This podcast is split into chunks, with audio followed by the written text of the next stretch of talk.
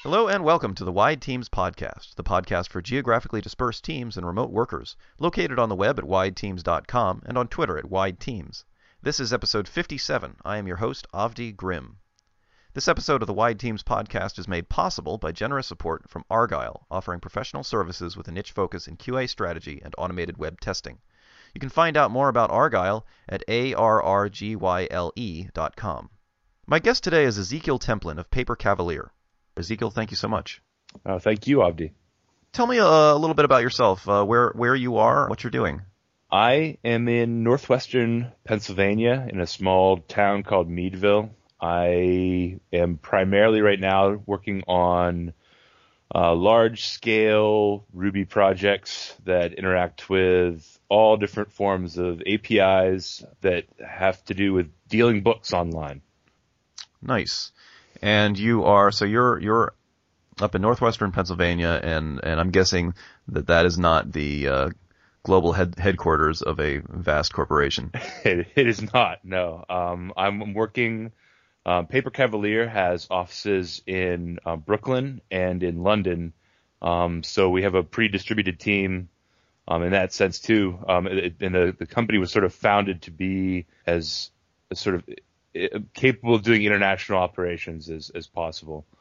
So everyone at the company is pretty used to interacting on a daily basis, over whatever form of communications we want to.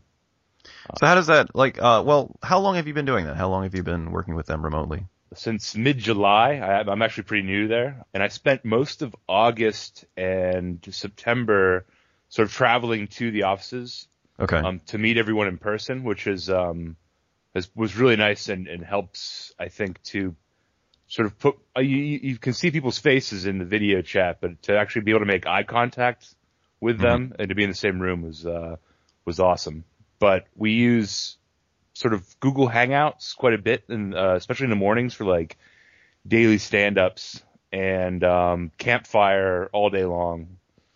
Mm-hmm. And that's great. We actually have quite a few members of our non-technical side are interacting with us on Campfire, which is great for me to be able to we have a sort of like a water cooler room that everybody in the company is welcome to interact on, and it's kind of it's pretty great way of getting to know people without actually being in the same office with them. So you actually do get the non-programmers in there? Oh yeah. The non-programmers basically run our business. We're really at the behest of because we deal with sort of a lot of international shipping. The technical side of it is really just to enable them to be able to keep up with volume and to do the volume that, to help the company become successful. So it's key that they're involved and that they let us know when there are issues and feel comfortable doing that. Mm-hmm. Yeah.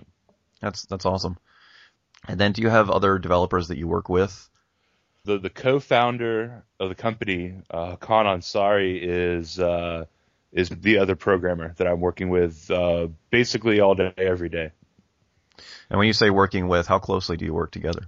We pair, I guess, probably 75% of the time that we're programming. When I was in London, we set up an Ubuntu box at the office there, and I actually SSH into that, and we use Tmux and Vim. Mm-hmm. So we actually have open sourced our dot files, which are still a major work in progress that we're using on that box, and that I believe both of us have now started to use on our development machines as well. Oh, very cool. Yeah. Now, is this your first remote gig, or had you been doing this already? I've worked remotely for off and on for the past 7 years or so, but not remote pairing. That's a new experience for me. I started using Vim and Tmux for that matter when I started working here, just because there's no real alternative. I mean, outside of the terminal, there's no real alternative that I found that could deal with the latency of interacting across the ocean. Right. That adds in some extra latency that screen sharing and whatnot can't really overcome just yet. Yeah, it's true. Now, do you find you're able to actually take keyboard control over the wire effectively? Yeah. Yeah. Very cool. Let's talk about other tools. We talked briefly in the pre-call a little bit about the fact that you have a new wireless headset for your communications needs, and I'm sort of on the perpetual search for a decent wireless headset for my own work. So let's talk about that a little bit. What did you get?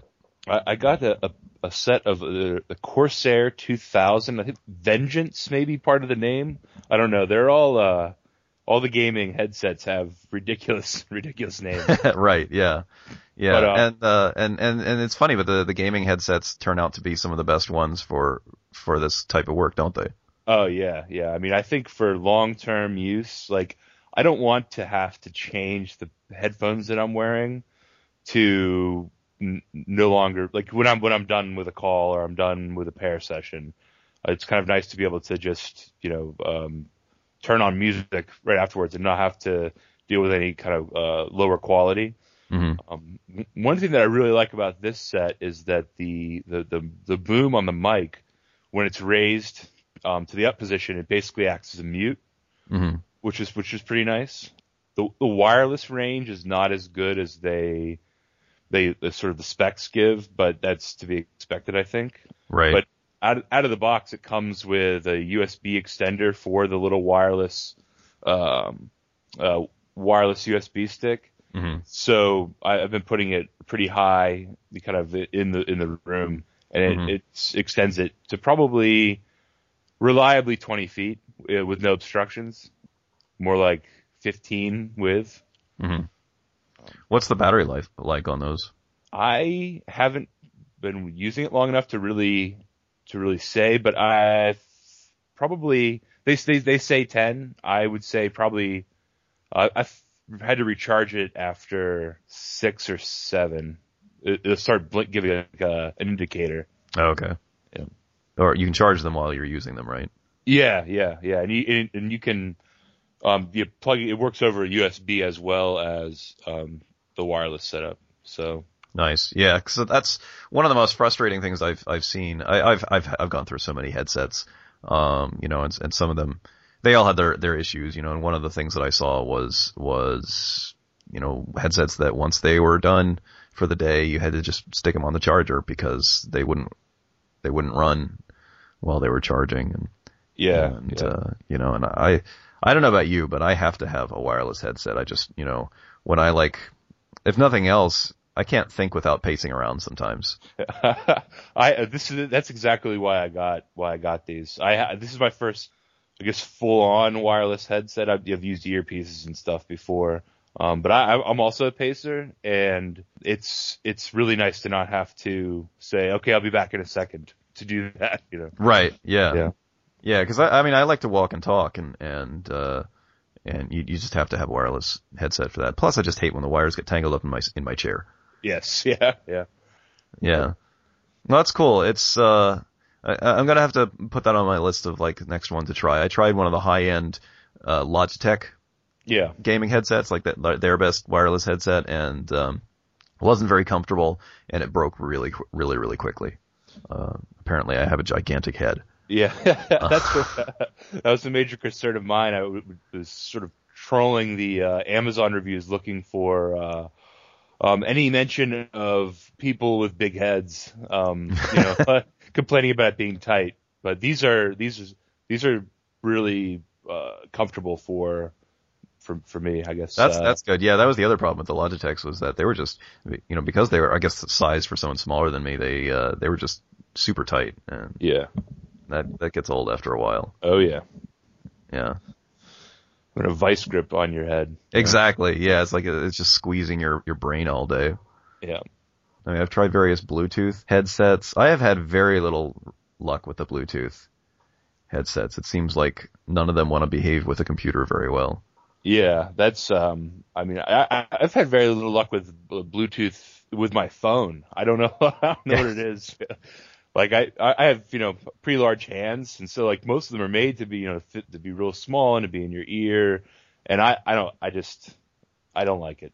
Yeah. For my tablet, I recently picked up a Blue Parrot headset, which is like the old style, like call center headset. That has an earpiece for one side and an actual boom that goes out in front of your mouth. And, and I like the fact that it's got great battery life. I mean, I think it's rated for like 20 hours or something like that. It's huge, but they're never perfect. It's not quite as comfortable as I'd like. Right. It's the head and the vice thing again, and yeah, it's just never quite right. Anyway, so while we're on the topic, are there any other bits of technology that are essential for your remote work? I mean, really, Google Hangouts is incredibly nice for doing our stand-ups. And there are, going to be problems, but for a free service, it's just phenomenal. Like I the ability to use it on my phone now as well has been great. Yeah, that's been it's just been sort of, it really enables. Sometimes I want to be outside in the morning and drinking a coffee when we're doing our stand-ups, and I can do that without having to move my computer. And the interface, we haven't really played too much yet with some of the sort of apps, but we've done some presentations over screen sharing with it, and it's so seamless. It's just great. Yeah, it really is. And the screen sharing is surprisingly performant compared to like the Skype screen sharing. Or some other things, like even like GoToMeeting and stuff like that. I delivered a talk over a Google Hangout recently, and the folks on the other end were surprised at how fast the slides came through compared to, I forget what it was that they were used to using. I think it was probably GoToMeeting or something, but they were really surprised by how fast the screen sharing was. So yeah, I've been pretty impressed with that. And it's so great. And I highly recommend to anyone that has the resources, if you can get a tablet for it, that it's like, then you have this comms device that you can take with you anywhere and have everybody's face up there. Yeah. That's, there's been, I think the first meeting that we did over it, I had a little bit of a cold, and the only problem that I've ever had with it is, I sneezed and immediately become large screen, in front of everybody. Oh. and realizing like, oh man, I need to like, wipe my nose. And I think like I have to wait long enough for this to pop back down to the person. Yeah. And everyone's laughing. So it's sort of, it's a technology issue, but yeah, it's that feature in and of itself. I mean, with the exception of sneezing is great. Yeah, that's true. Yeah, and I have to say the reindeer horns and monocles have really livened up some morning stand-ups for me. Yeah, our one of our first all-nighters when I was in London, we were interacting with people in New York, and that definitely came into play. Just having everybody trying out new headsets or new. Ornaments, I guess. Yeah. Right. Kind of a way to keep it fun. So do you have to do a lot of schedule stretching to work with the folks in London? Yeah, and we're still kind of figuring that part out. I have my entire life I've sort of been a night person. Mm-hmm. So I generally am working pretty, like I'm kind of in line with a London schedule more often than not. But there have definitely been times when I want to be working at 9 p.m. Eastern and have to think, okay, well, it's going to be in the afternoon there, and how much can we actually pare if I'm doing that? But it really hasn't been too much of an issue with a couple of exceptions. I think it's if I'm not I'm not married and I don't have kids, and I think if I did, it would be a lot more complicated. Mm-hmm. But I'm still able to, have a life outside of work, and work sort of a London schedule. Mm-hmm. But yeah, it's 8:00 at night there, and we may be shooting emails, in the next couple of hours that will end. It'll be midnight there, and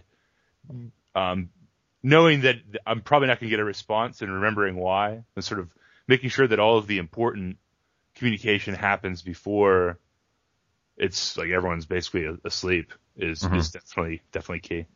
Mm-hmm. Do you just like remember what time it is there at this point, or do you have some tools that have multiple clocks on them? It's set in memory now. Yeah. Gotcha. Yeah. You just sort of automatically do that offset in your head. Yeah. Yeah. It's definitely important. I tried a couple of different things to set up like having multiple clocks, but it became more confusing. So until daylight savings time comes, and then I'm completely screwed. Yeah. I've tried to get transition myself over to 24-hour time to make those mental calculations easier. Have you ever done that?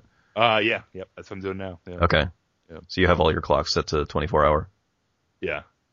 Cool. At least phone and computer. Right. Nice. So what kind of things outside of work does, you know, you sort of choosing where you want to work from, what does that enable for you? As, you know, a lot of people do it because they want a certain amount of flexibility in their personal lives. Basically, I lived in Philadelphia for 8 years and was paying about $2,000 a month for a loft. Mm-hmm. And I can live here and pay next to nothing. I mean, it's just it's a matter of like, it's a cost of living issue. And I probably will end up moving to London, but which is even more expensive than Philadelphia or New York. But it's nice to be able to, I think, choose, you know, how much you want to spend to live without having to choose how much you want to make, I guess would be the most concise way of saying that. Like, it's, in terms of job opportunities in the tech world here, the previous job that I had when I was working sort of split between home and an office, it was, you know, they were basically the only job in the area that I could have worked at. You know, so to be able to work with new and interesting people all over the world, I don't know, and not have to spend money on travel or living. Mm-hmm. It's just great. That's awesome. Now, how did you get hooked up with Paper Cavalier? I guess Hakan and I had sort of we were both contributing to Faraday, and his projects came up often in my searches on GitHub, and I'd always sort of been interested in what he was doing, and when I saw that there was a company attached, I think maybe via Twitter or something, he was going to a conference and said, if anyone is interested at the conference, come and talk to me. And I messaged him and said, hey, I'm not at the conference, but I'm interested. And we kind of started the interview process there. That was a really Twitter. Twitter was really, I guess, what started it. Twitter and GitHub. Mm-hmm. We did phone interviews, and I talked a bit with the team in New York as well beforehand. But I also worked for them as on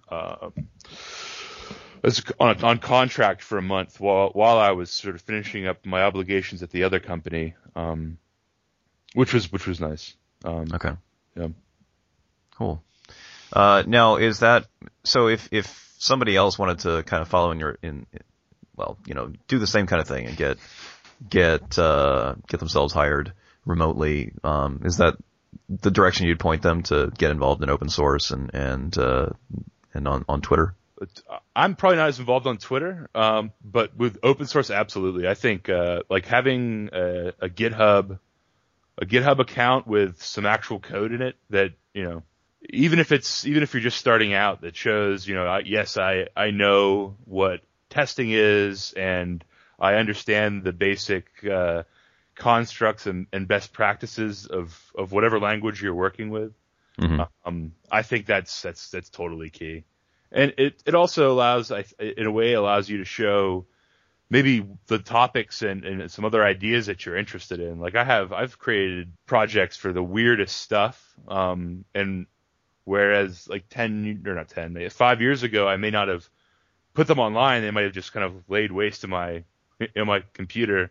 Putting them out there when if you are looking for work, it allows someone to come in and say, oh man, this person is actually, interested in things outside of, some specific topic. Right. But yeah, that's, I would definitely say that getting involved in open source is key, for so many reasons, but yeah, in terms of getting hired, I think it helps. Cool. Any general tips for people working remotely? Patience at first. I think, not getting frustrated. It's very easy to get frustrated with technology, and which can, I think, sometimes color your perspective on the communication in general. So being patient with the technology that you're using is sort of, I think, hand in hand with being patient with the people that you're working with. Mm-hmm. Sometimes phones drop, sometimes Skype crashes, sometimes the video gets weird, sometimes Tmux will lock up. Like there's just things that happen, and I think that not associating those problems with the people is key, which seems like common sense, but I know personally there have been times where I've been like, why is this guy doing this thing? Right. But it's not. He's not. Why doesn't he know how to use internets? Right, exactly. Aside from that, I guess the tip that I would like to tell myself is to remember to sleep. The closer I get to 30, the harder it is to function without sleep. And yeah. That's really, sleep is important. I don't know. And there's something, I guess, when I was traveling to our offices, it really, it impacted our remote communications in a positive way. Like there's something about actually hanging out with a person in real life that I think adds to their, to like hanging out over Google. Like there's something to that, to actually be making eye contact with somebody while you're speaking with them, which I think that's one of the biggest problems with video chat, and it's insurmountable, I'm sure. But like, is to not actually be able to look into somebody's eyes when you're talking with them, and have them know that you're looking in their eyes. Yeah. Like, I try to stare at the mic when we're video chatting when I'm speaking, so that it seems like that's like I am looking at them. But there's a trade off there.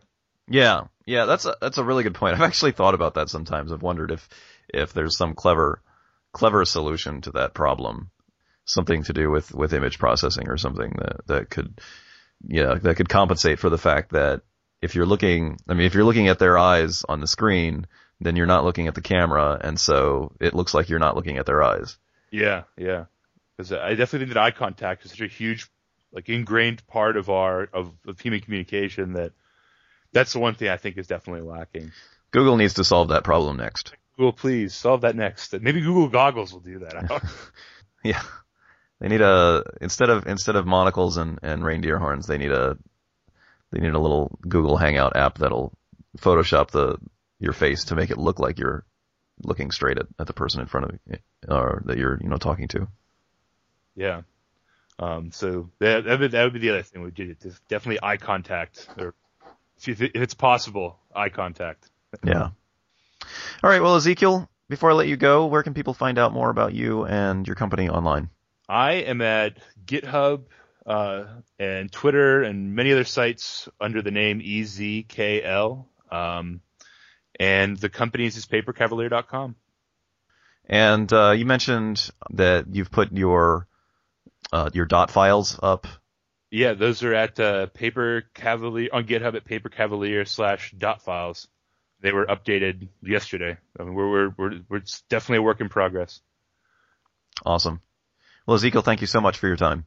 All right, thank you. And that's our show for today. Hope you've enjoyed it. To subscribe to the show if you haven't already, or to check out more interviews and articles about remote work, go to wiredteams.com. You can also find the show in the iTunes Music Store, where reviews are always very welcome. The Wide Teams podcast is distributed under the Creative Commons Attribution Non-Commercial Share-alike 3.0 license. Our music is by Giles Bouquet. Until next week, this is Avdi Grimm, signing off.